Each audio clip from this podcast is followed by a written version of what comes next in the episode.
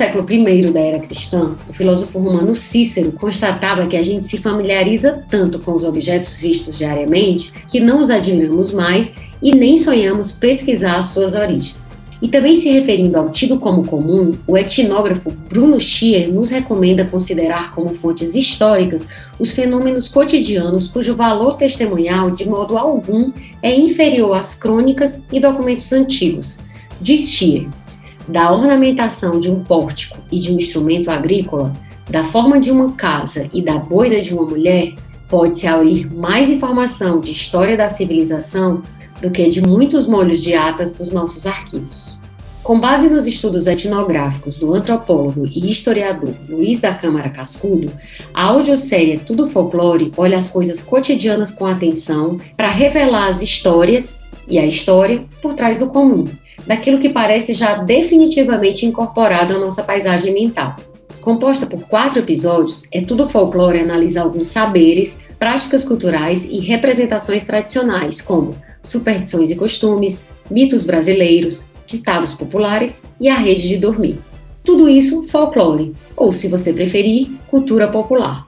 Uma obra coletiva, anônima e que não tem tempo, no sentido de que é muito difícil, se não impossível, rastrear exatamente as suas origens. Com cerca de 150 livros que vão da literatura à gastronomia e da mitologia à geografia, Câmara Cascudo parece ter seguido à risca a frase de Tolstói quando este recomenda que, se você deseja ser universal, deve começar por pintar sua própria aldeia. E, de fato, ao falar da sua aldeia, o Brasil no geral e o Nordeste em particular, o etnógrafo potiguar acabou falando do mundo todo.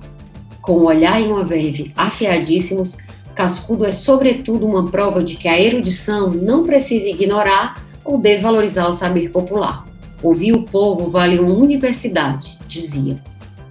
Eu sou Paty Rabelo e no terceiro episódio de É Tudo Folclore vamos conversar sobre alguns ditados e locuções tradicionais da cultura popular analisadas e interpretadas por Câmara Cascudo. Se você ignora porque a voz do povo é a voz de Deus, ou não sabe a origem da expressão Casa da Mãe Joana, então é hora de embarcar num delicioso passeio pela história e significado de expressões como por um triz, tem caveira de burro, não meter a mão no fogo e estar explicado, entre outras.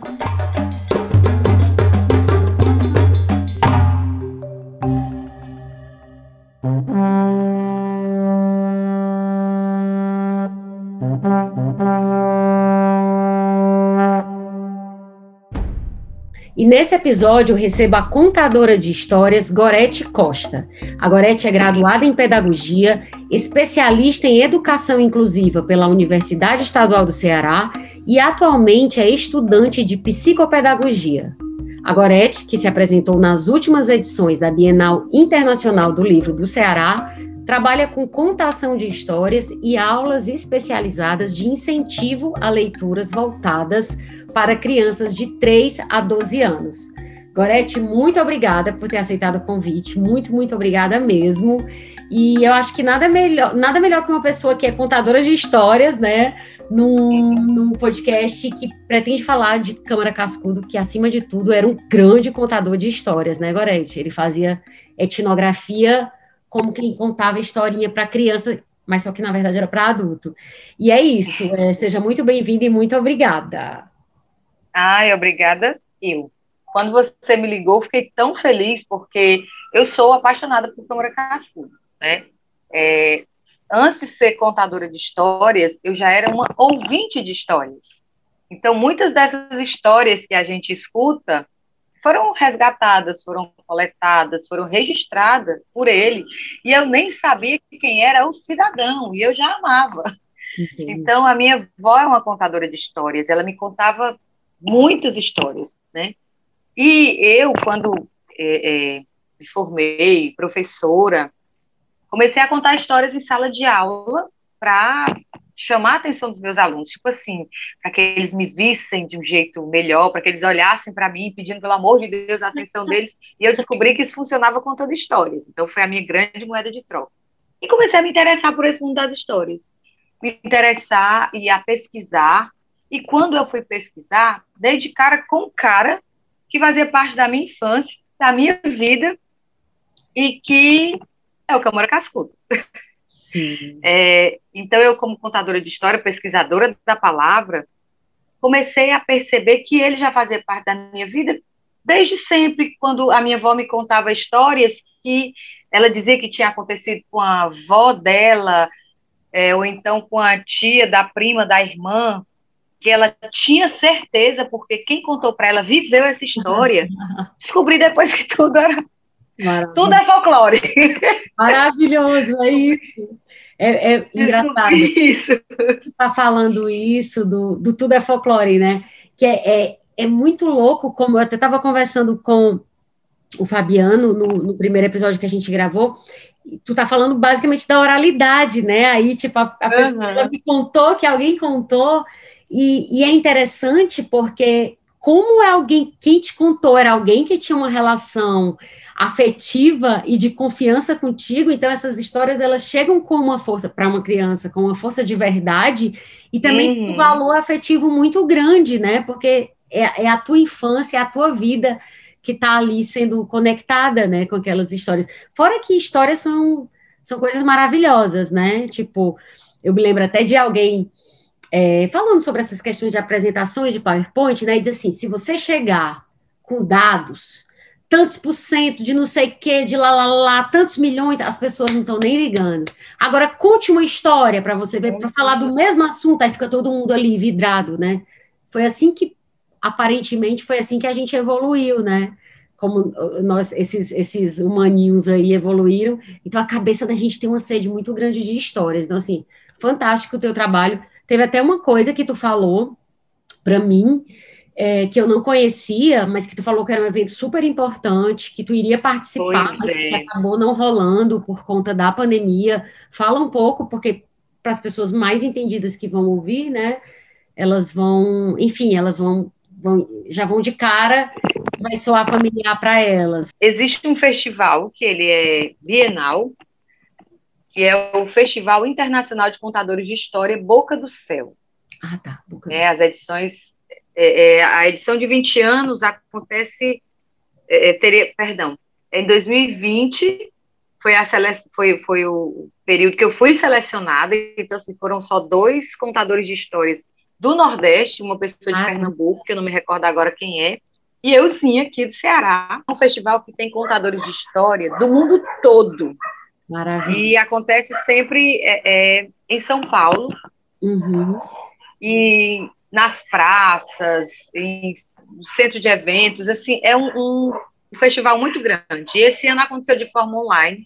Ah, tá. É, que que é, tem, tem seu valor, mas que é muito diferente do calor humano. Então, assim, é um festival que eu, se Deus quiser, foi prometido para agora 2021, já que não aconteceu essa edição física, uhum. que vai ser a comemoração dos 20 anos do festival.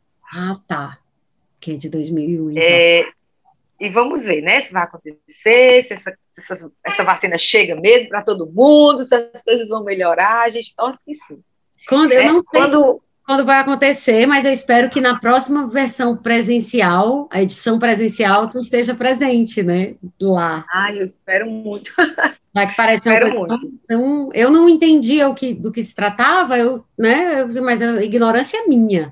É, mas pelo que você está dizendo, então é uma coisa muito, muito importante, né, para quem está nesse cenário. É, para o narrador, para o contador de história, é, é muito importante, é um evento, assim, único. E é nesse universo das histórias que a criança tem como lutar contra o mal. Sim. Primeiro aquele mal que está dentro da cabecinha dela, dentro dela, ali ela vai se enchendo de coragem.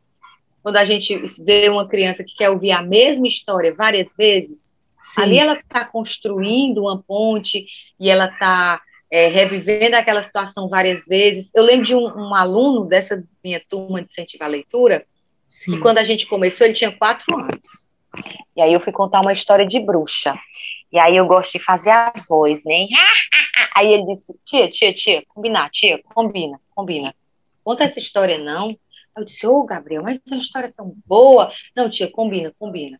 Combina, tá bom. Combina o quê? Pode contar. Só não faz essa vozinha que eu tenho um pouquinho de medo.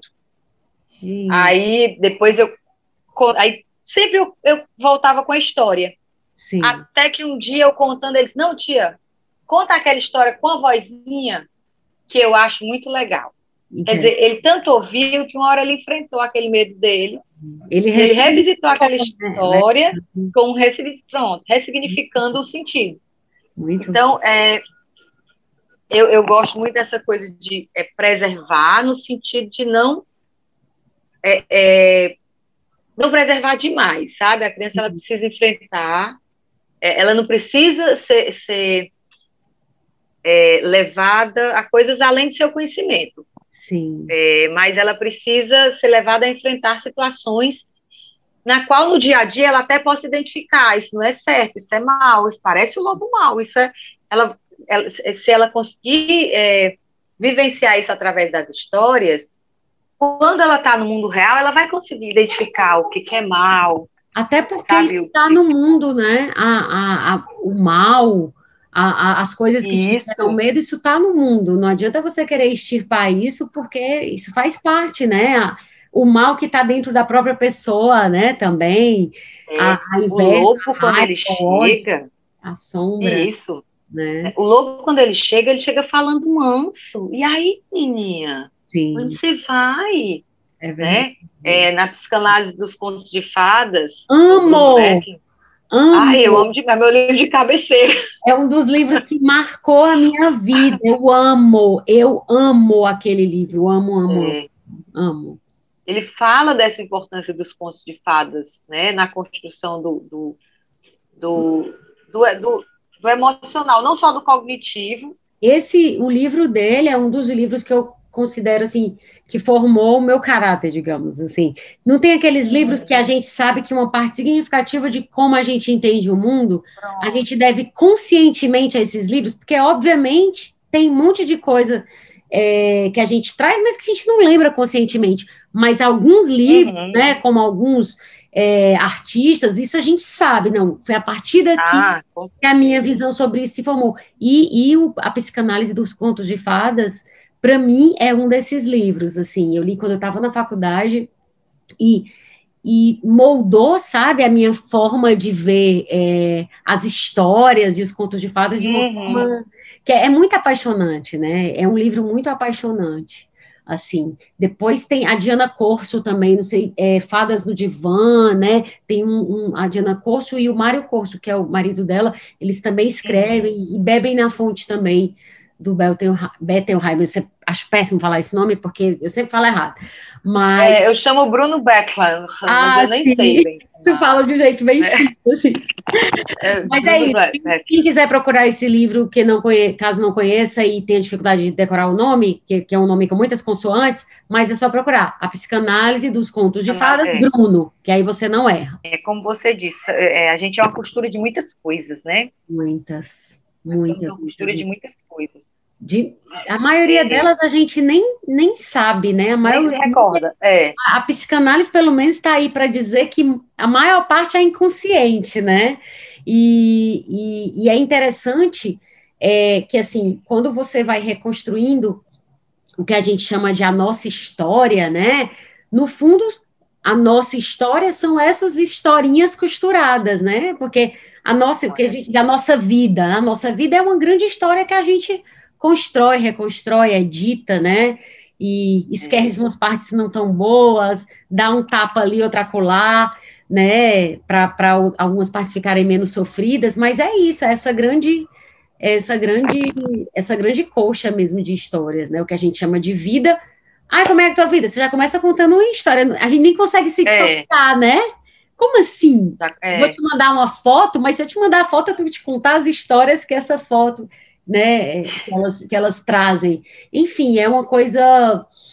É, tem alguns, esses caras que são especialistas em, em roteiro e em escrita, é, eles batem muito nessa tecla, né, de que o nosso cérebro, ele, ele tá, como ele tá o tempo todo, a nossa mente está o tempo todo buscando sentido nas coisas, né?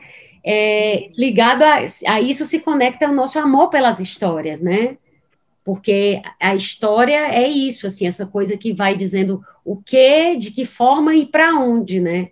E, e, sem sentido a gente não vive. Quando eu te, te chamei para a gente fazer essa conversa, é, eu tinha pensado em selecionar algumas expressões, né, locuções da, da, do repertório infinito, praticamente infinito não, mas gigantesco hum, do Câmara Cascudo, infinito não. E, e assim, eu fiz uma seleção de alguns, e aí eu vou, vou como eu já te mostrei, inclusive, e aí tu pode ir trazendo outros que te vieram também quando eu te chamei, e aí tu pensou, ah, isso aqui eu quero falar, tá? Então a gente vai fazendo essa, essa mistura, né? É, eu não sei se tu já conhecia esse do A Voz do Povo é a Voz de Deus. Tu já tinha tido essa. É, não, eu já tinha, eu já tinha ouvido muito, né? Porque isso a gente uhum. ouve ouve desde que nasce, né? Não, não, eu digo da origem, da, da, da história. Não, não, não. Dela. Não, pois é. Não, eu não tinha, não, não sabia da origem. Sim. É, a gente fala, né, desde sempre, mas a gente não sabe da origem. É tanto que quando você me, me, me falou, eu digo, eu vou já pesquisar uns que tem a ver com a minha, sim, com a minha realidade, né? Sim, e sim. eu lembro que na minha, na minha época de adolescência, você está querendo encontrar o seu bando, né, o seu sua turma e tal, você se deixa muito levar por várias por, por várias vários tipos de pessoa. Então, uhum. eu lembro que às vezes eu era bem princesinha, às vezes eu era meio gótica, depende, assim, dependia muito assim do, do que eu me identificasse naquele momento. Uhum. Aí a minha mãe dizia assim: já dessa menina Maria vai com as outras? Não sabe, não, é? Te decide. E esse Maria vai com as outras, eu escutei demais. Eu digo, peraí que eu vou já pesquisar Maria vai com as outras, né? Sim, sim. E aí fui lá no Câmara Cascudo. Uhum. E aí ele conta que Dona Maria, né, mãe de Dom João VI, sim. ela enlouqueceu, né? Isso aí é bem conhecido da história. Ela Maria enlouqueceu e ela foi né? afastada do trono. Sim. Né? A, a mãe de Dom Pedro, de perdão, de Dom João VI. Uhum. E aí ela passou a ficar recolhida, né, nos aposentos, e nunca era vista. E de repente as damas de companhia levavam ela para dar umas voltas ao, ao redor do, do palácio, e as pessoas diziam, ó, oh, lá vai Dona Maria com as outras. Ah. E aí virou, né, lá vai, é, é Maria vai com as outras, que hoje uhum. é aquele significado, aquele sentido da pessoa que não tem opinião própria, né, que se deixa levar Sim. pela opinião dos outros. Sim. Aí outra que é muito, muito presente também, perto da casa da minha mãe. Hum. Minha mãe mora ali perto da Marinha. Até hoje, gente, você não vai acreditar, Paty, mas tem um, um, ponto comercial muito bonitinho lá, sabe assim? Tem tudo para dar certo, mas já foi tanta coisa, tanta coisa. Aí e isso, é, eu vim ligar agora depois que você me, me mandou o roteiro. Sim. E era tanta coisa que dava lá, e já foi uma, uma, um mercadinho, já foi uma loja de refrigeração, já foi um depósito de vender ovos, já foi de tudo. Aí um dia eu disse, rapaz, comércio tão bom e não dá nada. Aí a minha avó disse assim, é porque enterraram a caveira de burro lá. Tudo que botar aí quebra. Tudo que... E eu disse, quando, vó? Oxe, só pode.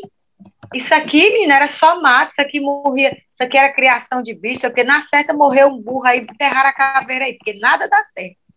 Aí, isso eu não tinha colocado aqui na minha lista. Sim. Quando eu li o seu, que você mandou para mim, eu digo, tá aí, ó. Bem que a minha avó disse que enterraram a caveira do burro aí. Essa é, é maravilhosa. Essa daí da caveira de burro está no livro Locuções Tradicionais do Brasil. Uhum. E aí, essa, essa frase, na verdade, é assim, é, eu ouço bastante, quer dizer, eu ouvia desde pequena, não tinha a menor ideia, né?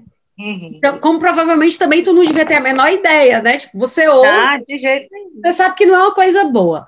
Só que aí, é, eu procurando, Gorete, vendo especi especificamente essa expressão, aí tu, tu, tu leu, porque tu, tu, tu, na verdade, tu, tu viu hoje, não foi? Essa coisa, tu viu? Vi hoje, quando né? você mandou. Pronto.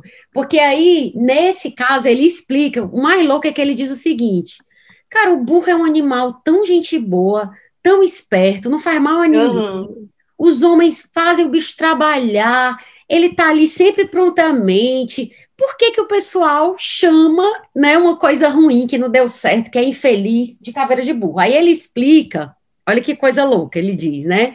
A cultura popular consagrou o burro como uma coisa rústica, estúpida, besta, e, e assim, sem direito, o que você bota em cima dele, ele leva, só se deita para morrer, o coitado, ou seja, não tem descanso, só se deita para morrer. E aí, aí eu, eu acho que faz sentido essa correlação que ele faz, porque por um lado, o burro é cheio de qualidades.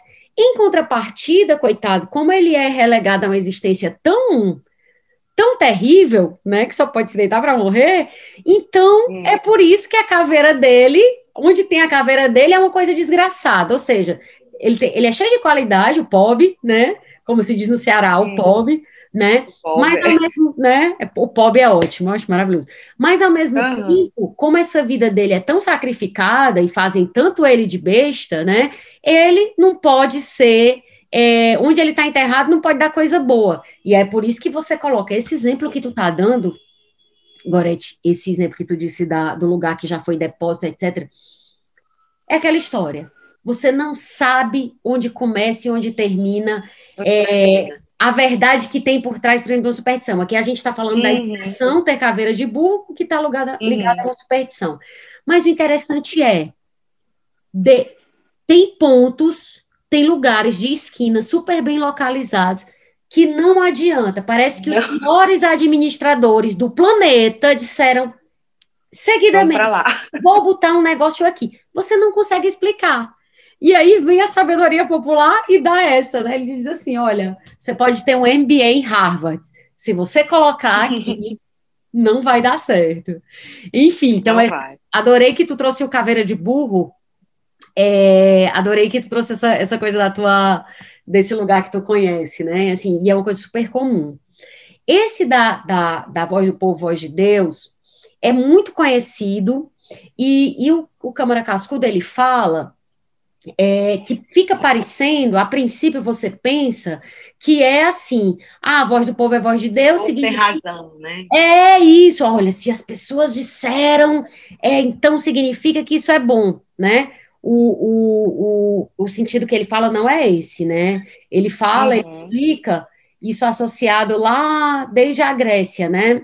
Da voz do povo, como, vamos dizer assim, a expressão, né, de fato, da voz, né, divina.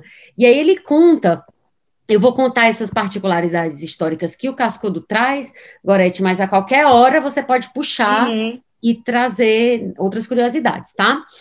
É, o Cascudo conta que o Hermes, né, ele tinha um, um, um templo, existia um templo em, em, em, Acaia, né, que, que era um templo dedicado a, a, ao Hermes, né, e aí os devotos iam lá para poder ouvir as, as vozes. Aí ele conta que, assim, o consulente, né, a pessoa que ia lá para ouvir, ela era purificada, e aí ela dizia pro, pro Deus lá, né, o que, é que era o desejo secreto, a pergunta e tal.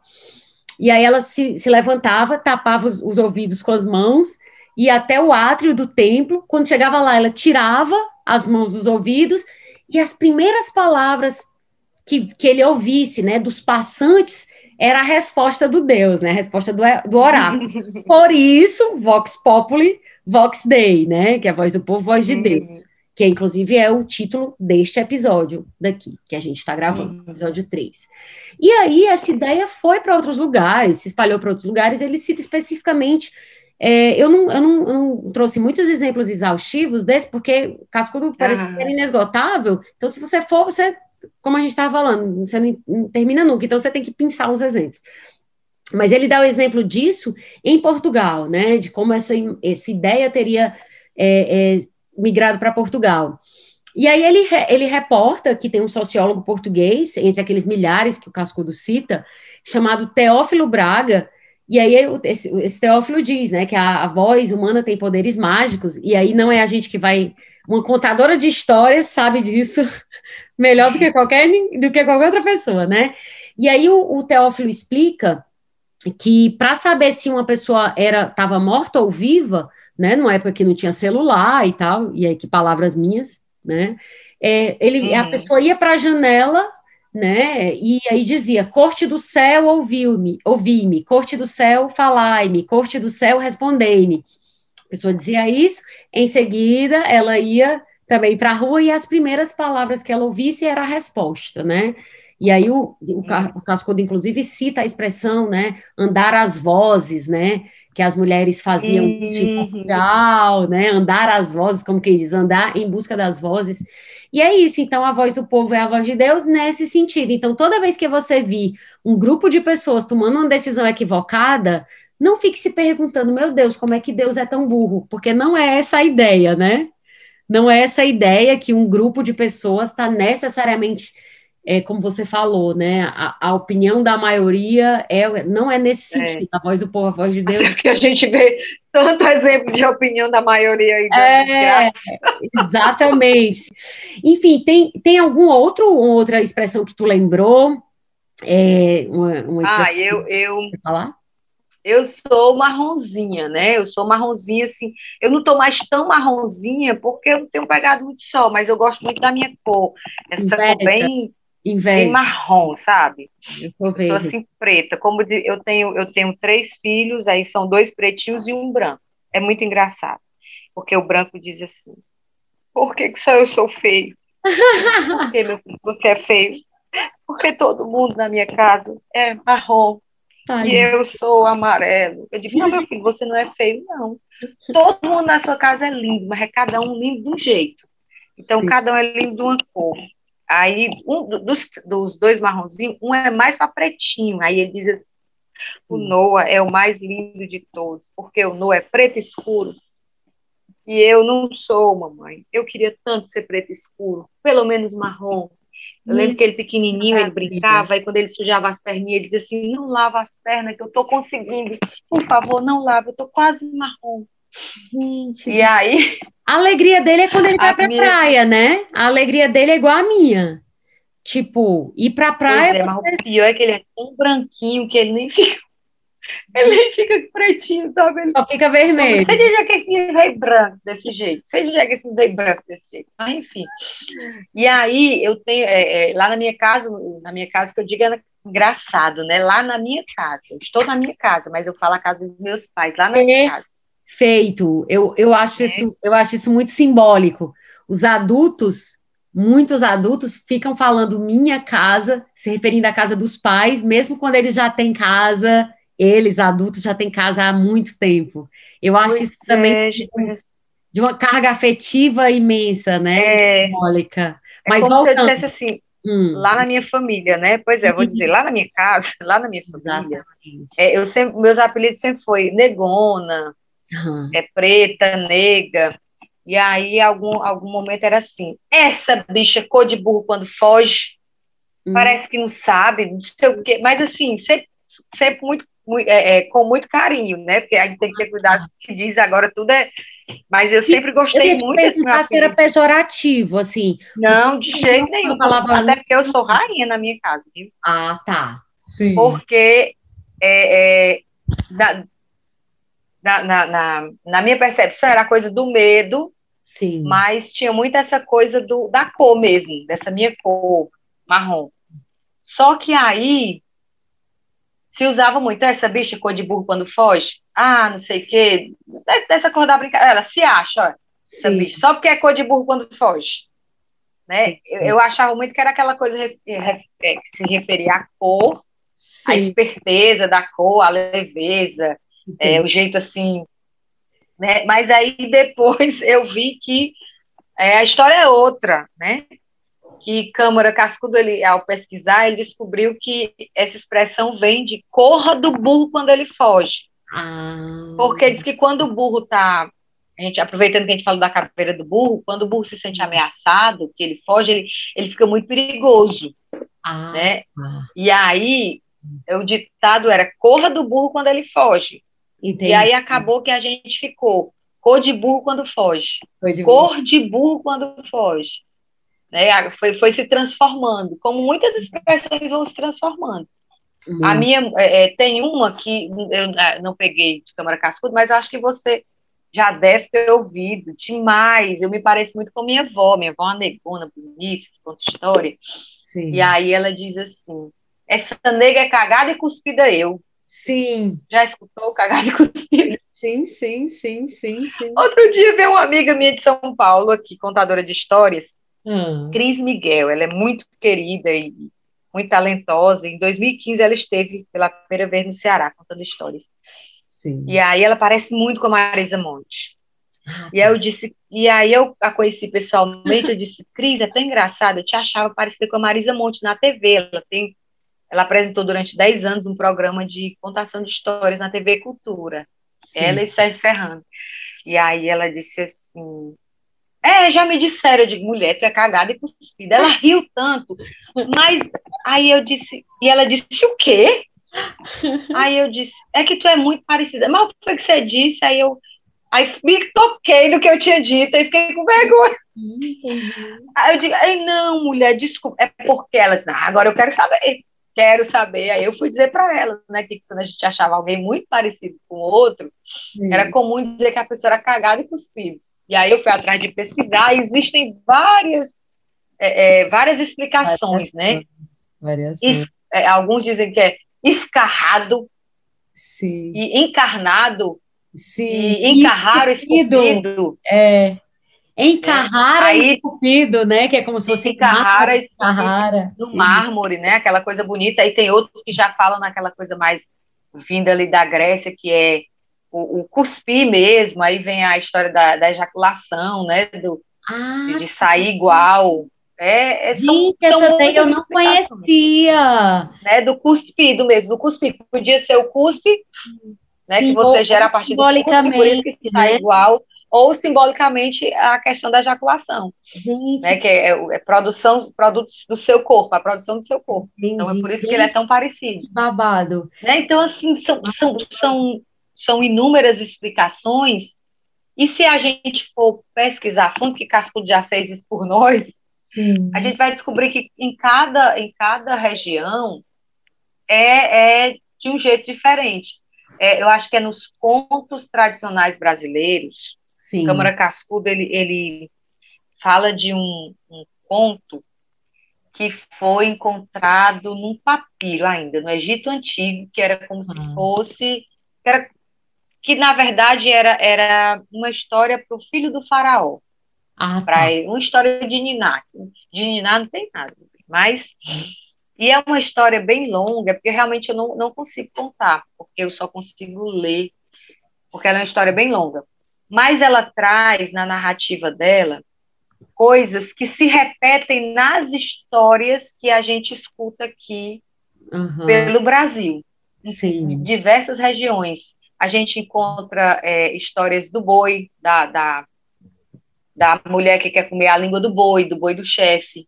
Uhum. Né, a gente encontra esse, esse pedaço lá nesse, nessa, nesse conto egípcio.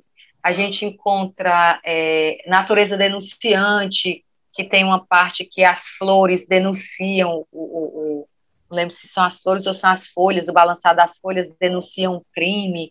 Então, assim, quando você vai ver, essas histórias, elas são ainda muito mais antigas, né? Você vê no, no, no, relato de Gênesis, na Bíblia, que fala do, do dilúvio, né? Conta toda a história do dilúvio. Se você for ver civilizações antigas, é, é, bem mais antigas do que os escritos registrados na Bíblia, você vê também esse relato de uma outra maneira.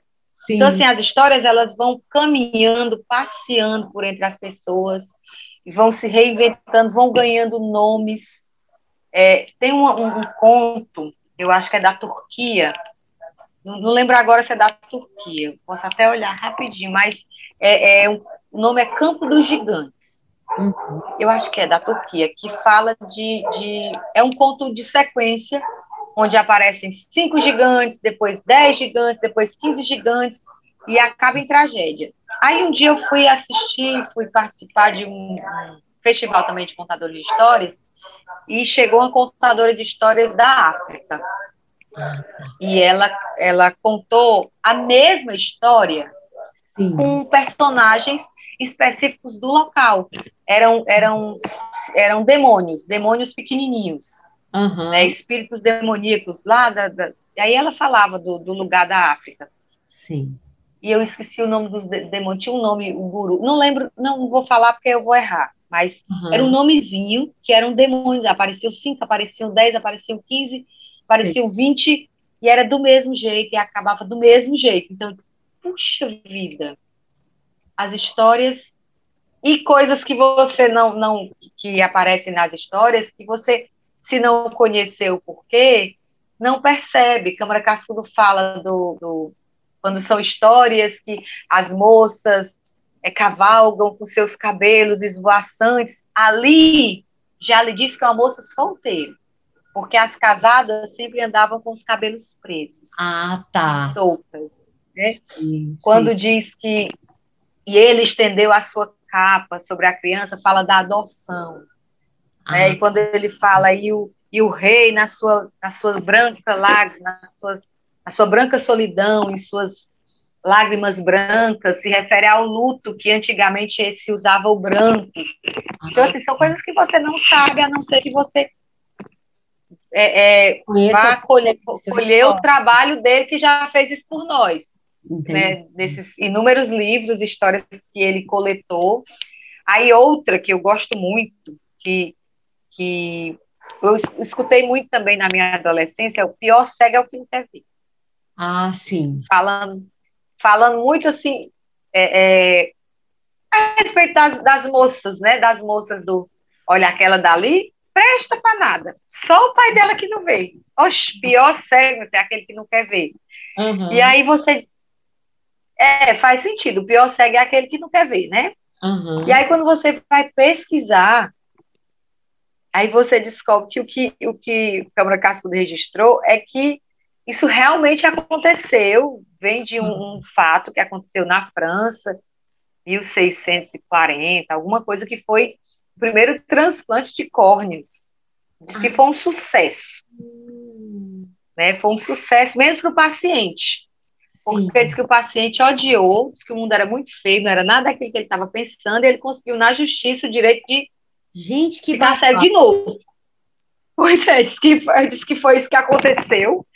Sim. E ele conseguiu na justiça o direito de ficar cego de novo e ficou conhecido como o pior cego é aquele que não quer ver. Né? Que é aquela coisa de você tá vendo as coisas acontecerem ali. Sim. E você, não, eu não aceito, eu não acredito. É o negacionismo. Então são coisas. Né? O famoso negacionismo, né? É muito. É. Eu não conhecia. Então, assim. Não, muito bom. Muito bom isso. Mas já tinha ouvido essa? O pior segue o que não quer ver? A, já, a né? expressão não. sim, mas a, a, a expressão sim, né? Essa, a, a, a origem dela, não. E eu, como eu estava te dizendo, eu acho maravilhoso esse negócio de ir atrás das origens. Meu Deus do céu. Eu acho muito, muito incrível. Parece que as coisas ficam é, é, é, eu não sei, ela, ela, elas, elas ficam muito mais atraentes. Quando a pessoa diz assim, menina, deixa eu te contar como é, de onde é que vem isso. Nossa, para mim é o equivalente a dizer que quer me dar chocolate ou dinheiro, sabe? Eu já fico assim, tipo, que nem aqueles, aqueles cachorros com a orelha em pé. É, e teve uma, é uma tu falou é, do animal do quando estava falando do, do corro de burro quando foge, né? Lembra? Que tu citou hum. agora, que era quando que o, o burro ficava muito, muito é, perigoso, que ele fica isso, muito isso, agitado. Virado no capiroto, isso. E aí eu lembrei já de uma outra expressão que tem a ver com isso, assim, de, de, de forma não, não direta, mas contígua, que é o estar espritado. Porque... Ixi, espritado eu vi demais. Espritado. Já, dessa vai estar espritada. Isso, o espritado, por que, que eu falei? Porque se usa isso tanto para pessoas quanto para animais, né? Que o espritado, Sim. ele explica, Gorete, que é o que é a coisa de gente inquieta, buliçosa, é, travesso. E aí o espritar em Portugal, ele explica que é, tem o sinônimo de inspirar, né? Mas que, que no Brasil o espritado é como a palavra própria já aparece, é estar com o espírito, né? Que inspirar hum. também tem a ver com isso, inspirar tem a ver com essa ideia da alma e tal. Então, estar espiritado é como se fosse, eu acho que seria, ele não escreve isso, mas eu suponho que é como se fosse estar espiritado, né? Então, ah. é a ah. pessoa que está muito possessa, que ela que ela não consegue ficar quieta, e aí você diz, nossa, mas esse menino é muito espritado, né? E se usa isso também para animal, né? E aí ele conta que Uhum. quando um cavalo dispara subitamente, e aí eu tô falando isso porque tu falou do burro, você diz isso, esse Aham. animal tá espritado. Até as pessoas costumam dizer do animal assim, esse animal deve ter visto alguma coisa. Tu já viu, Ixi, Mari, né? é. Esse cachorro deve ter visto alguma coisa, porque dizem, né, que os animais. Bem visagem. E aí o exatamente, deve ter visto visagem. E aí eu lembrei desse dessa coisa do, do quando tu citou o lance do burro. E aí tem uma outra expressão que eu vou puxar e aí depois tu tu, tu, tu pode pode ficar à vontade para fazer tu- outras observações de outras coisas que tu tá lembrando. Mas o sangue no olho, né? Porque quando Sangue no olho escutei muito. Pronto. O sangue no olho, ele explica que é que a esclerótica, né, ou seja, essa parte branca do olho, quando ela tem esses raiozinhos vermelhos, assim, isso indicaria o temperamento impulsivo, arrebatado, gente briguenta, né? E aí ele chama esse sinal, esse sinal de sangue, né? Seria, portanto, gente que é destemida, é afoita, e aí é é aquilo, né? Aquele pessoal diz que, que paga para não entrar em briga, né? Esse aí seria o pessoal que paga para entrar na briga, né? Então o sangue no olho vem disso, né? Eles associavam o, a pessoa que tem. Ouvi muito isso, assim, É. de, de outras pessoas, né? Mas Sim. também não sabia. Pois é, não, também não sabia, não. Na verdade, eu, eu fico tão maravilhada quando eu leio o Câmara Cascudo, porque assim, é, eu tenho a maioria dos livros dele que estão publicados. É, e- e-book ou físico, mas nem eu estou dizendo os publicados, recentes, porque ele tem uma obra com mais de Aham. 150 livros, então quem sou eu É. todos? Mas eu fico tão maravilhada a cada página, do pouquinho que eu já é. li, que eu fico assim, ó, eu fico olhando assim, eu fico, gente, esse homem sem Google, E o cara era, era viciado para estudar, né? Sem É. Google, pois é. Meu Deus, é isso mesmo, sem Google. sem Google, ele bota a gente tudinho no bolso, sem Google, a gente tudo com Google, com o celular na palma da mão. eu, eu sei que eu comecei a gostar de ler pelas histórias que eu ouvia. Sim. Eu não ouvia história, não era mediação de leitura. Minha avó não estava ali com o livro lendo. A minha mãe sim, mas a minha avó não. Ela contava de boca. Ela era uma, ela é uma narradora, né?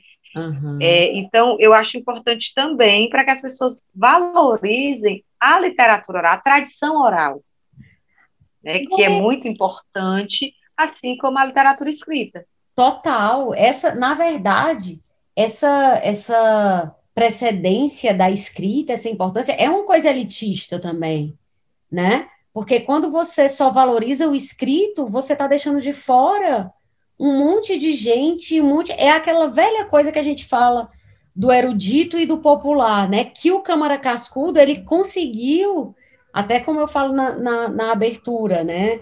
de- dessa audiosérie, ele conseguiu mostrar que a erudição não precisa ignorar o saber popular, o saber é, é, da oralidade. Muito pelo contrário, essas coisas não estão separadas, né? A gente compartimenta porque a gente é um bando de serzinho limitado que precisa compartimentar as coisas Pois é. mas não é mais pobre, muito pelo contrário, né? Até porque o homem começa a escrever, o ser humano, tanto quanto espécie, né? Quanto a gente como pessoa, muito depois que a gente aprende a ouvir e a falar. Uhum. Então é muito bizarro a gente colocar a, a coisa escrita. É de novo, a linguagem escrita tem a sua função, ela tem o seu papel, Claro. mas isso não elimina a oralidade, né? E é, não, eu não sei, assim, eu tô com medo de puxar outras expressões e tu tá com alguma aí na ponta da, da, da cabeça para querer falar e na ponta da língua, e aí eu não tô, eu não tô querendo puxar Pois outra. é, eu gostei, eu gostei muito de descobrir Sim. o queimar, queimar as pestanas. Ah, sim. Me conta. né? O queimar as pestanas, né? É Quando a gente diz assim, fulano é queima pestana, a gente já sabe que é uma pessoa que estuda muito. Sim, sim. né? E aí, quando você vai pesquisar, diz que é realmente isso, porque com a falta de, de luz, as pessoas estudavam com as velas. E aí, às vezes, acabava queimando os cabelos, as sobrancelhas, as pestanas. Oh, que bafo. E aí você diz assim, ai, gente, que, Que massa, que legal, porque faz todo sentido e você sempre disse e não sabe por quê, sabe o que significa, mas tudo tem uma origem. Sim. E sim. aí eu achei muito bacana também, porque é, eu via muito isso lá na minha casa, o meu irmão, eu tenho um irmão que ele é muito estudioso, né? Muito estudioso. sim. E aí ele sempre falou queima-pestana. Ele é que é o de exatas, né? Que tu- É. Eu digo, o que que é queima-pestana? Por que é queima-pestana? E aí, que era por conta dessa questão da vela mesmo, estudar à luz de velas, né? Muito bom. E, ah, uma que eu adorei descobrir, foi o Sim. amigo da onça. Diz que Ah, uma vez o Essa eu não- conhece essa, já ouvi, sei mas não vou lembrar, não, a explicação. Conta que eu. né? O amigo da onça, a gente fala daquela criatura que não é muito verdadeira, né? É um amigo falso, né? Na verdade. Sim, sim, sim. E aí diz que um caçador estava contando a história, disse que viu uma onça. E aí ele estava desarmado, disse que deu um grito tão grande, tão alto, que a onça ficou com medo e fugiu. Sim. Aí o, o- um colega que estava ouvindo disse, rapaz, isso é mentira.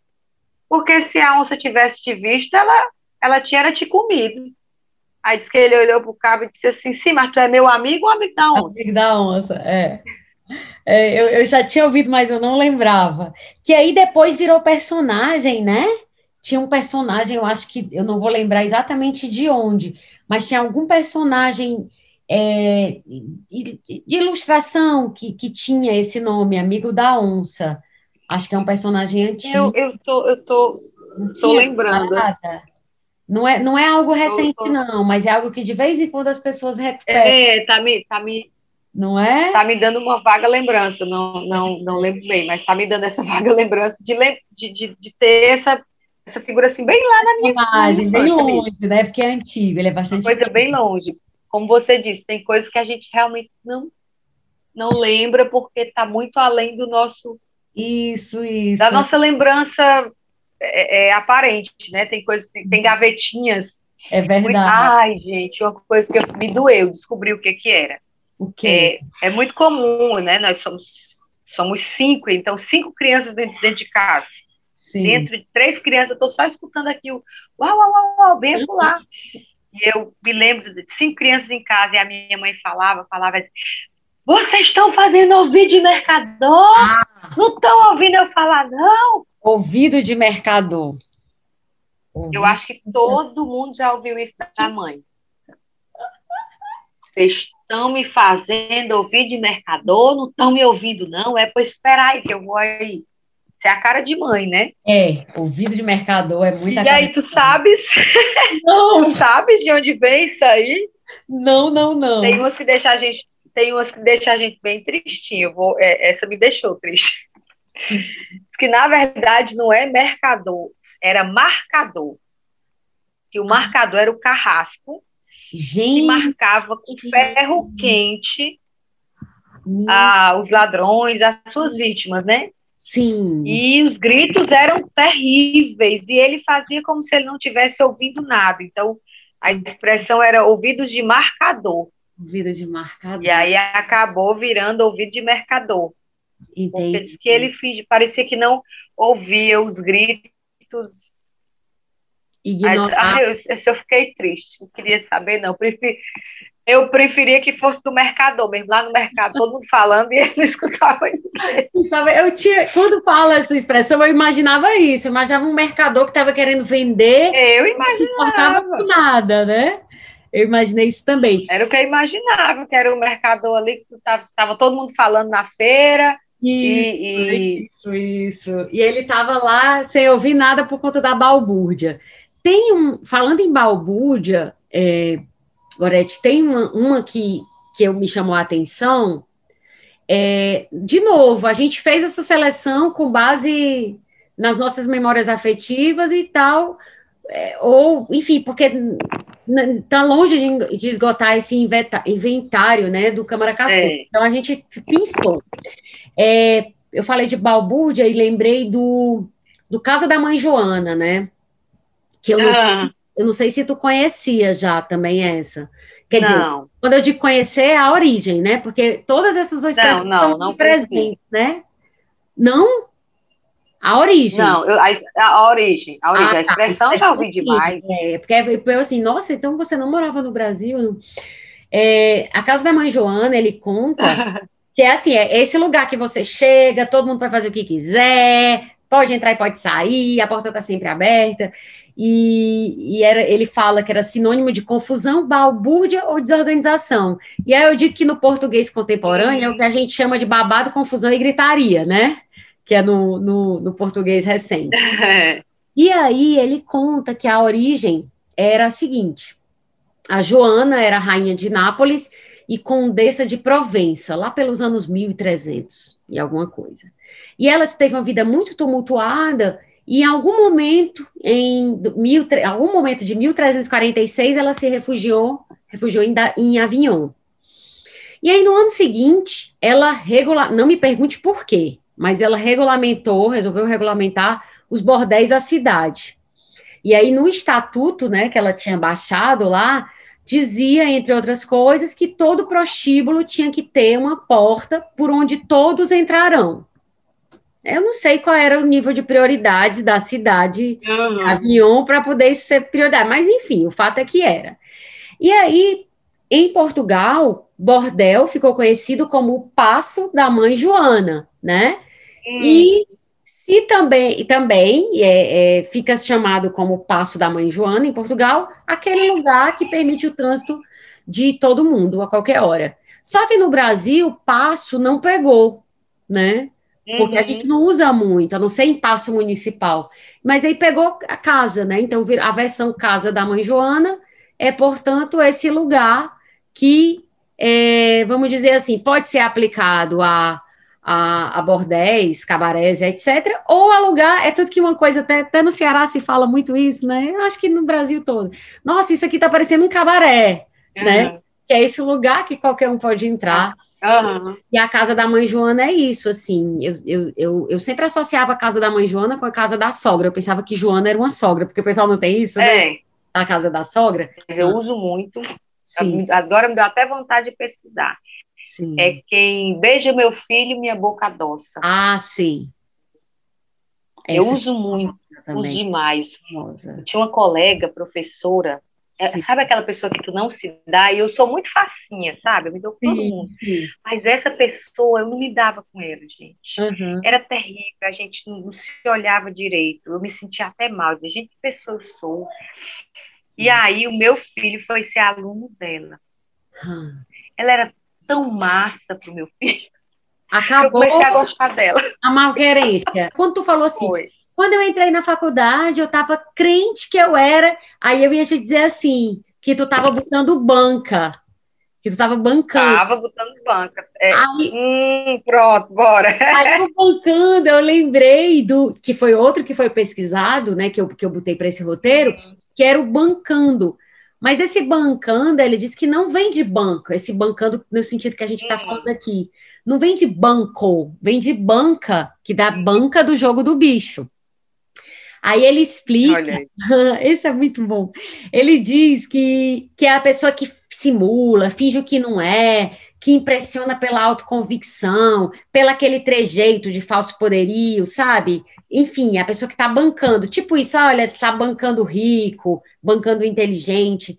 E aí, ele conta que o jogo do bicho surgiu aqui em 1896, né, no Brasil. E ele fala que os primeiros banqueiros, banqueiros de jogo do bicho, que eu vou chamar de bicheiros, né? Esses primeiros uhum. banqueiros do bicho eles tinham o capital do atrevimento, mas não da finança, né? Hum, uh. essa base econômica era constituída pelas apostas naquela eterna esperança do lucro, como todo apostador sabe, né? Hum. Qualquer apostador de cassino ou de jogo do bicho ou de mega sena é mais ou menos a mesma lógica, segue a mesma lógica. E aí ele, ele fala que para que essa instituição, né, da, do, do bicho, jogo do bicho, conquistasse a confiança dos jogadores, era, era indispensável ter astúcia, sangue frio e impassibilidade. Então, bancar é você não ser de fato, mas você fingir. Você fingir que aquilo representa hum. importância, que aquilo representa é, domínio de uma técnica. Olha, pode apostar que isso aqui é bom. É a velha, eu acho que tem muito a ver com a famosa lábia de vendedor, né? E também lembrando, eu quando eu, hoje eu lembrei, enquanto eu estava escrevendo isso, do da Poker Face, né? Porque no fundo esse bancar tem a ver com a, é, a poker face lá do, dos jogadores de poker, né? Que eles estão aqui com nada na mão, umas cartas que não valem nada, mas aí eles fazem a, a cara carta. de quem está ganhando. Isso, eles põem aquele óculos escuro para poder você não ler as reações pelo olhar e bancam, né? O velho blefe também, né? Tem muito disso. Então é isso, bancar. Então tu estava bancando, chegou na tua casa, é, na casa do teu pai, bancando a independente, mas obviamente ele sabia é. que era só blefe, porque ele conhecia o teu passado e o teu presente, né? Pois é. Não ia conseguir, não. É, eu não sei se tu tem outra assim que tu tá lembrando. Se você quiser. Pois é, eu, a última que eu separei, separei a última que eu separei foi com o rei na barriga. Ah, né? Eu, eu estava com o rei na barriga, né, meu bem? estava na faculdade, estava me sentindo. E assim, é, eu fui a primeira a entrar na faculdade. Então, assim, é, menina pobre, negra, Sim. né? É, filha de, de, de mãe semi-analfabeta, né? Então, eu era a primeira de uma geração a entrar na faculdade, a faculdade pública. É, assim, não falei faculdade pública, mas assim, porque na, na minha época de faculdade só hum, tinha o Unifó, o S, o FC e em uhum. Sobral a UVA, né? Sim. Então, o filho de pobre não ia fazer o FC, na, na minha época não ia fazer Unifó, então eu nem me inscrevi nesse daí. Sim. Né? Aí, quer dizer, entrei, eu me lembro da minha avó chorando, chorando, chorando. E para mim foi uma conquista muito grande, até porque eu ralei muito para isso, mas eu não entendia por que, que ela chorava tanto, né? Eu lembro da minha irmã dizendo assim, é, agora ela se acha, tá com o rei na barriga, só porque tá na faculdade, né? Com o rei na barriga, isso aí todo fala, né? Sim. Fulano sim. parece que tá com o rei na... Fulana parece que tá com o rei na barriga, pisa nem no chão, sim. de tão importante que se acha. Né, se fala daquela coisa da pessoa que se acha muito importante, né?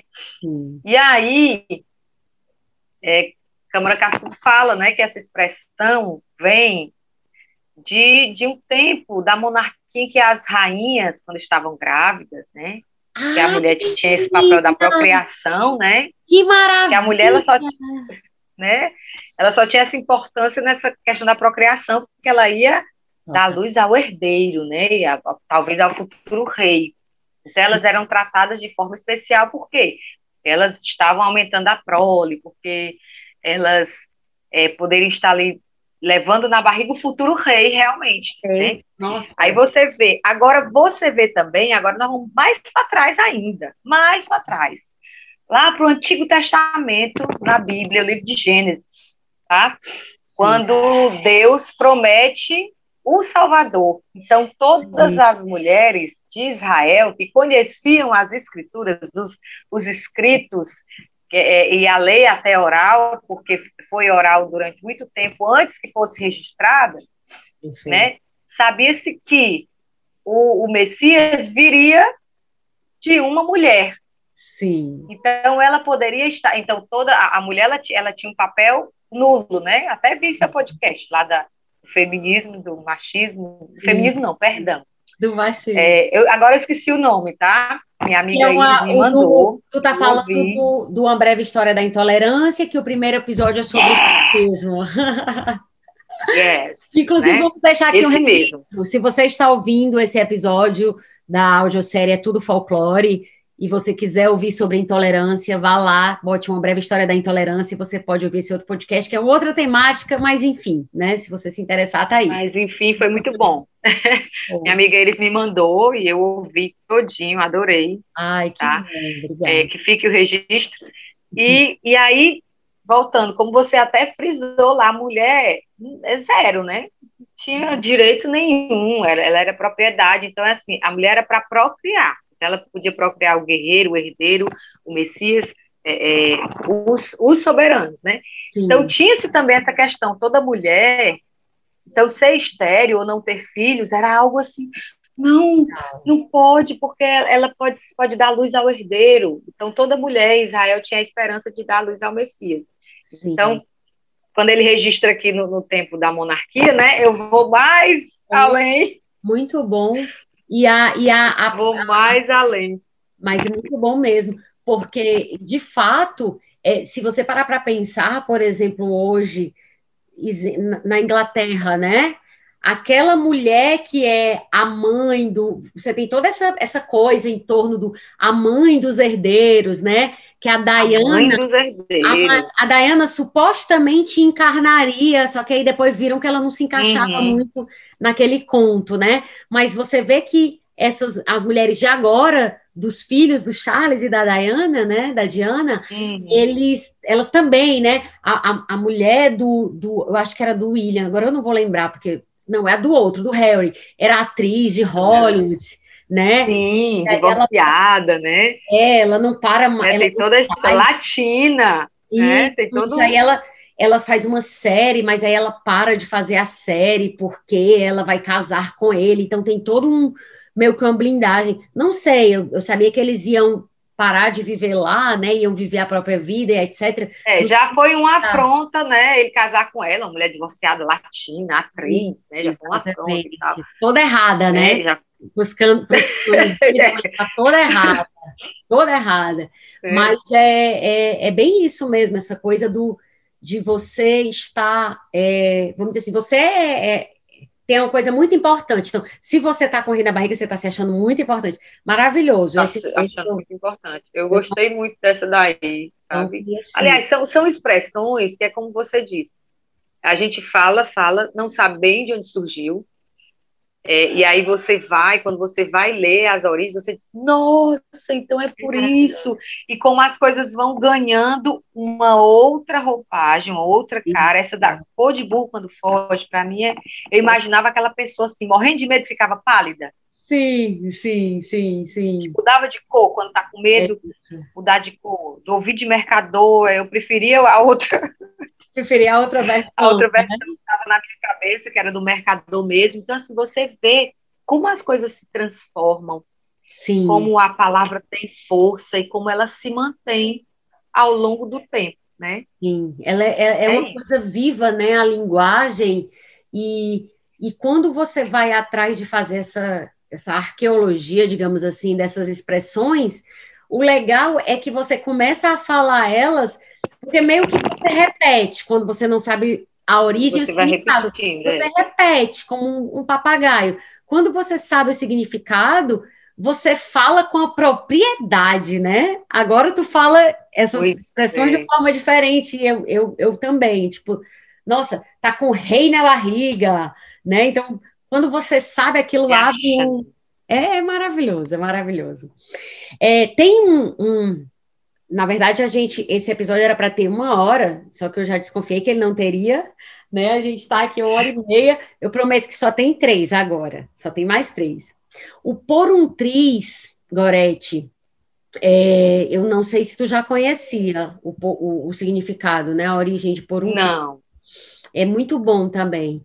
É, eu acho todos bons, assim. Eu, eu tô até fico uhum. reprisando o óbvio, que para mim todos são ótimos. Mas o por um tris é quando você diz que a pessoa está por um nada, na iminência de uma desgraça, né? uhum. né? Aí ele explica que tris vem do grego trichos, ou trichos, T-R-I-X-O-S, que significava cabelo.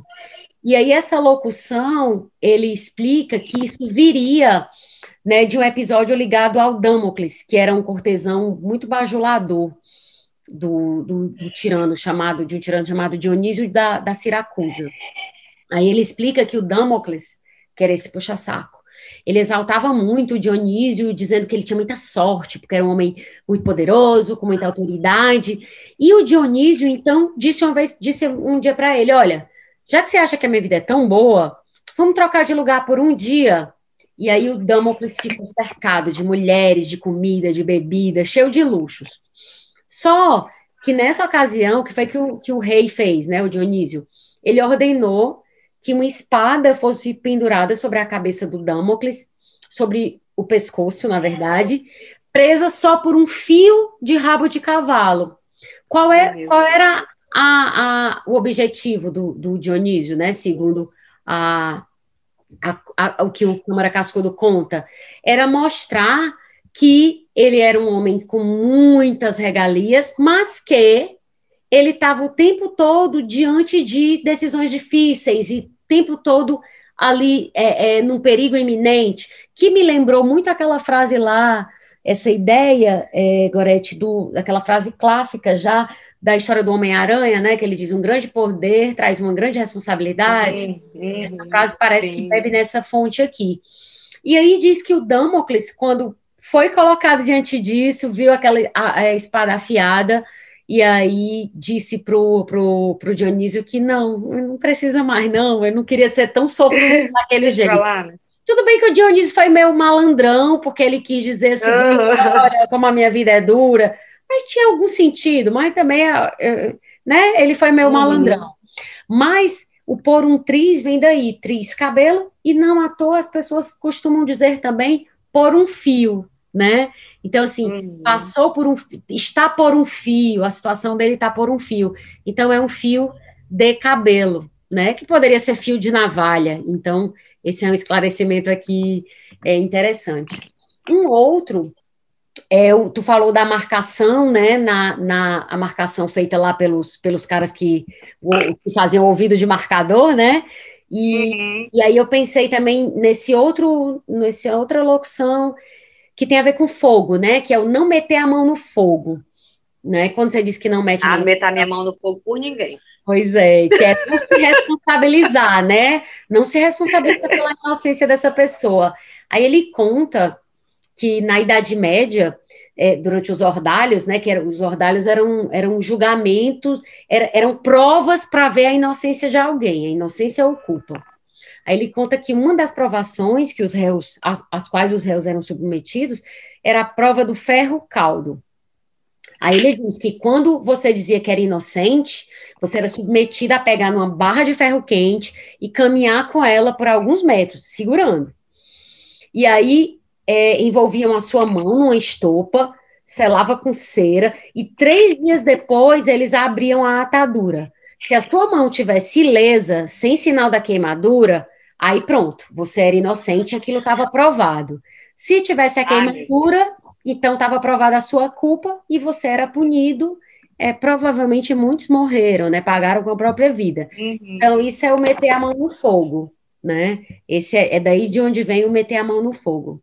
E por fim, né, muito longe da gente esgotar esse assunto, mas porque o episódio tem que acabar em alguma hora, uhum. é o botar mal olhado, né? Que é uma coisa que a gente fala o tempo todo, né? Falam de botar mal olhado nas é. pessoas, nas plantas.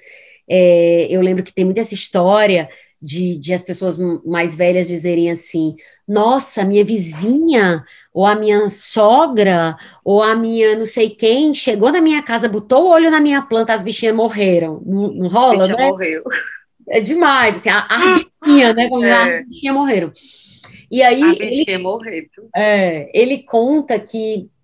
O, o Câmara Cascudo conta que isso está tá muito ligado à questão da potência, da, da a, a importância da potência visual, né? E aí ele escreve: é, ele escreve aqui, eu vou ler literalmente. Ele diz que o olhar pode determinar o bem e o mal, proteger e destruir como uma grandeza material de ação imediata e direta. Bons e maus olhos dividem a humanidade e os romanos foram obrigados a criar a deusa Invídia, com a cabeleira de serpentes, inimiga de toda a aventura, né, ou seja, a sorte alheia, insaciável de rancor para as alegrias dos, dos outros, tendo a vitória do próximo como uma agressão à sua soberania monstruosa e bastarda. Invídia aqui é a coisa da inveja, né? Porque hum. o invídia, invídia, eu, eu, eu tô te dizendo isso porque eu, do outro podcast que eu fazia, que era Assim Caminha a Humanidade, a gente fez um episódio só sobre a inveja. Então, essa palavra invídia apareceu. Que, que a inveja é, é o não ver. É aquele que não consegue ver o outro quando ele está bem, entende? Então, assim, a, invi, a inveja, e ela se dá pelo olhar, né? A, a, essa coisa da inveja está muito, tá, tá diretamente ligada à questão do olhar, por isso que esse veja aí, esse veja é de ver. E aí, o Cascudo, depois que ele, que ele descreve isso, ele fala de ele fala que não tem nenhum povo, de nenhum nível cultural e nenhum tempo da história que, em que o homem, né, em que o ser humano não tenha temido a inveja, né? E essa deusa, né, essa deusa sinistra, que é a envidia, ou seja, a inveja, ela age preferencialmente pelo olhar, né? E aí as pessoas têm medo desse olhar magnético, né, que é implacável na em relação à felicidade do outro. É tanto que as pessoas dizem: "Eita, mulher, não vou nem mostrar para ninguém", né? Não rola essa coisa? Ixi, mulher, não deixa ninguém ver. Que tem uma variação que é não vou nem contar para ninguém. Vou nem contar não vai, né? não vai dar certo. É, senão não vai dar certo. E aí, o, o, uma coisa também que ele observa e que eu, eu desconhecia, para variar, é que entre os amuletos, ele diz que a maioria dos, amule, dos amuletos é contra o mal olhado. Eu nunca tinha me tocado disso. Que é contra esse olhar é, é, rancoroso, né, de inveja. Então, quando você pensa em amuleto, a maioria deles é em relação ao, ao olho mal, né? Inclusive tem um amuleto famoso que é aquele olhar turco, né? Não, desculpa, olhar não, olho turco. Tu sabe qual é? O olho turco, um, um amuleto que é tipo olhinho azul. Olhinho azul. Tem até um emoji é olho turco, é, é, é, tem até um emoji que é disso. E aí é interessante isso. Eu nunca tinha me tocado que a maioria dos amuletos, quer dizer, segundo o cascudo, é contra o olhar mal, né?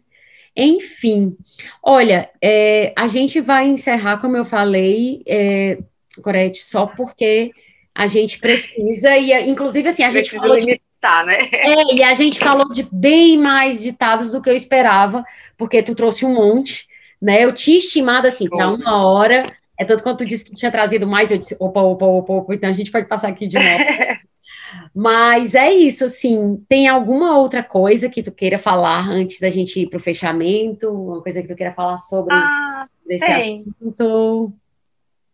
Tem, eu quero agradecer, porque é muito bom falar do que a gente gosta, né? É muito bom. É muito bom. É, a Bíblia diz que a, a, nossa boca fala do que está cheio o coração. Meu coração está cheio de histórias. Ah, e falando de, de olhos, também de olhar, ela diz que os olhos na Bíblia diz que os olhos são a janela da alma. É verdade. Então, assim, é, é, é, muitas vezes você reconhece alguém pelos olhos. Total. Claro que o ser humano é muito astuto, quando ele quer disfarçar, ele consegue, mas no geral, você conhece alguém pelo olhar. E eu queria agradecer por poder estar falando é, de histórias, de, de, coisas que me marcam, porque os ditados, os, essas, essas falas estão na nossa boca desde sempre, estão na nossa memória afetiva, fazem parte da nossa vida e a gente fala muito ainda e reproduz, e os nossos filhos certamente continuarão falando. É um, é um prazer muito grande falar de Câmara Cascudo, que é uma fonte na qual eu bebo muito, e hei de beber ainda muito mais, porque é, ele conseguiu reunir assim, um universo é, muito vasto para nós que gostamos de histórias, da palavra, da força da palavra. Sim. E de é, herança, não digo só herança cultural, sabe? Para, mim é algo muito além, é, é uma, uma lembrança, é uma afetividade, é algo muito forte. Então, eu quero lhe agradecer, realmente, Adorei quando você entrou em contato comigo. É tanto que quando eu ouvi, eu já disse sim. Já topou de cara, foi muito fofa, tu, muito acessível. Porque assim, é, quem, quem me indicou o teu nome foi a Iris, a Iris Sodré, que eu já ah. uma pessoa, tipo, muito incrível numa breve história da intolerância. É, eu até registrei lá vários agradecimentos para ela. E assim, a Iris, quando eu estava escrevendo esse projeto no ano passado, ela me disse nossa, câmara cascudo, eu tenho uma amiga que está fazendo um projeto de TV com câmara cascudo, a Iris. O meu marido é, é louco por câmara cascudo, agora tu tá me falando de câmara cascudo, meu Deus, o que que tá acontecendo? E aí, não por acaso, quer dizer, eu, ela me falou e pronto, e passou. Uhum. Quando foi é, é, recentemente, quando eu estava procurando pessoas, né, para uhum. serem personagens dos episódios, para serem convidados, aí ela tinha me mandado um dia antes o teu vídeo que inclusive tu pode dizer o nome do vídeo para as pessoas procurarem no YouTube é, Não, de, de histórias, né? E aí ela aí eu falei, caramba, eu lembrei, né, da amiga da Iris, aí eu disse, Iris, aquela tua amiga, será que ela topa? E aí falei contigo e tu foi de pronto. Inclusive, o Ives é o convidado do episódio Pois 2, é, que vem logo antes não vou perder nenhum deste episódio. episódio. O Ives é, vai falar de mitologias brasileiras. A gente vai conversar sobre mitos, mitologia brasileira, comparando com as mitologias universais. Vai falar, não, ó, porque é a mágica da edição. É o episódio Aham. 2, que é antes desse, porém a gente ainda vai gravar, então é bem Uhum. aquilo, é o tempo que né?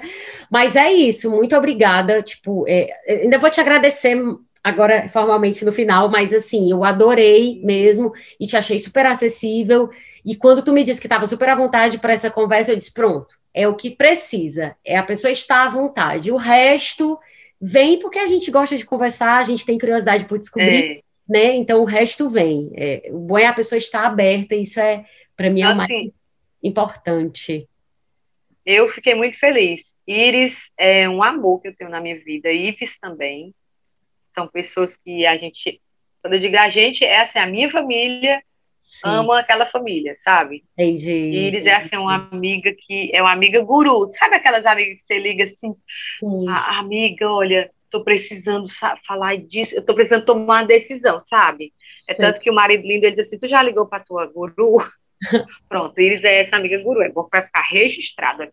A Iris, É, e a Iris. Sodré e o Ives Albuquerque, que são da Gavulino Filmes, que é uma das Pronto. produtoras incríveis daqui de Fortaleza e tem um trabalho Gavulino maravilhoso.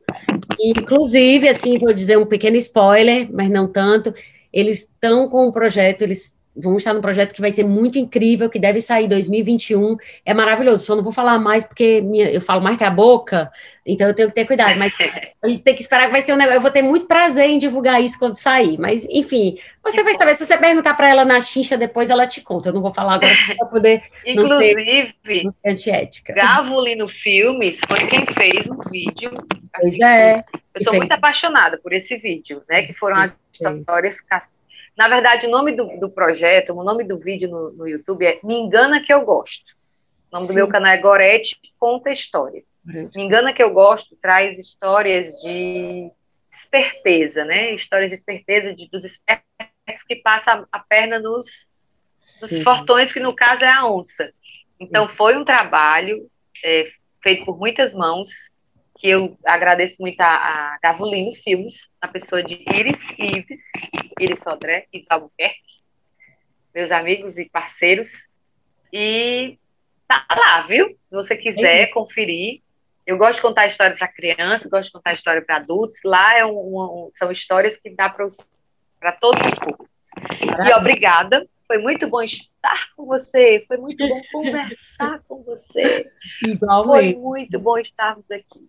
É, e eu- Tá? eu- Obrigada. a gente fica, eu fico imaginando as crianças ficam hipnotizadas, né? Porque para uma criança isso é um mundo inesgotável, né? E eles têm muito essa coisa, ele- eles estão muito ligados ainda à fantasia de uma forma que, que, que o adulto tende a perder, né? Então, assim, É, é incrível, assim, quando você passa pelos shoppings que tá tendo contação de história, você vê as criancinhas sentadas e assim, ó, paradas. Pode oferecer É. o que for, eles não querem, eles não querem. Ali, Às vezes vem a mãe, dá uma pipoca, dá uma comida e o menino já É. lá olhando. exato, ali tá tudo que eles precisam. oxe.